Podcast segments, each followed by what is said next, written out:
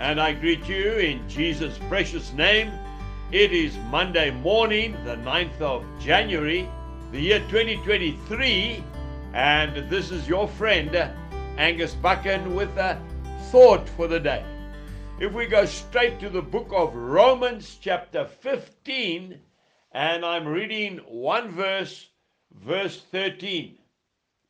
Now may the God of hope fill you with all joy and peace in believing, that you may abound in hope by the power of the Holy Spirit. If there's no aim, then there's no purpose. Remember that scripture in Proverbs chapter 29 and verse 18, where there is no vision, the people perish. If you aim at nothing, you are sure to hit it. I read a book by Viktor Frankl. This Jewish man lived through the horrific Holocaust in the Second World War, where millions of Jews perished in the concentration camps. He saw human nature in its raw state. People who lost hope simply gave up and died. But those who kept on hoping survived. He saw that it wasn't so much the lack of food or even sickness and disease that killed the people in those concentration camps. It was when people no longer wanted to live.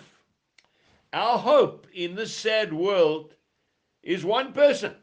His name is Jesus Christ, and it's in him alone that you and I must hope. It's not in an organization. It is not in a government.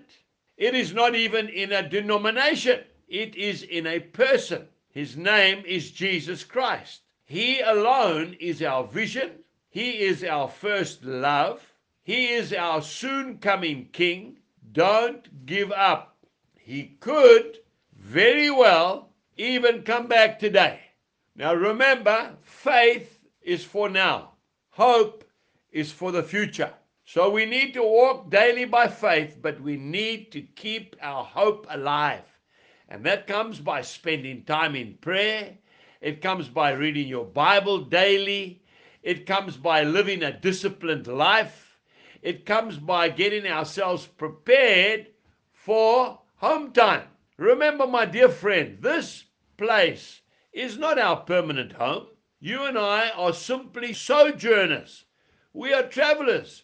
We are passing through this life. We are going home to be with Jesus and those loved ones of ours who love him as well, who have gone before us. Don't despair. The future is bright for those who love the Lord. So let's be like Paul, who said, "For me to live is Christ, and to die is but gain." And you'll find that in Philippians chapter 1. And verse 21. Have a wonderful day today as you put your hope in the King of Kings. God bless you and goodbye.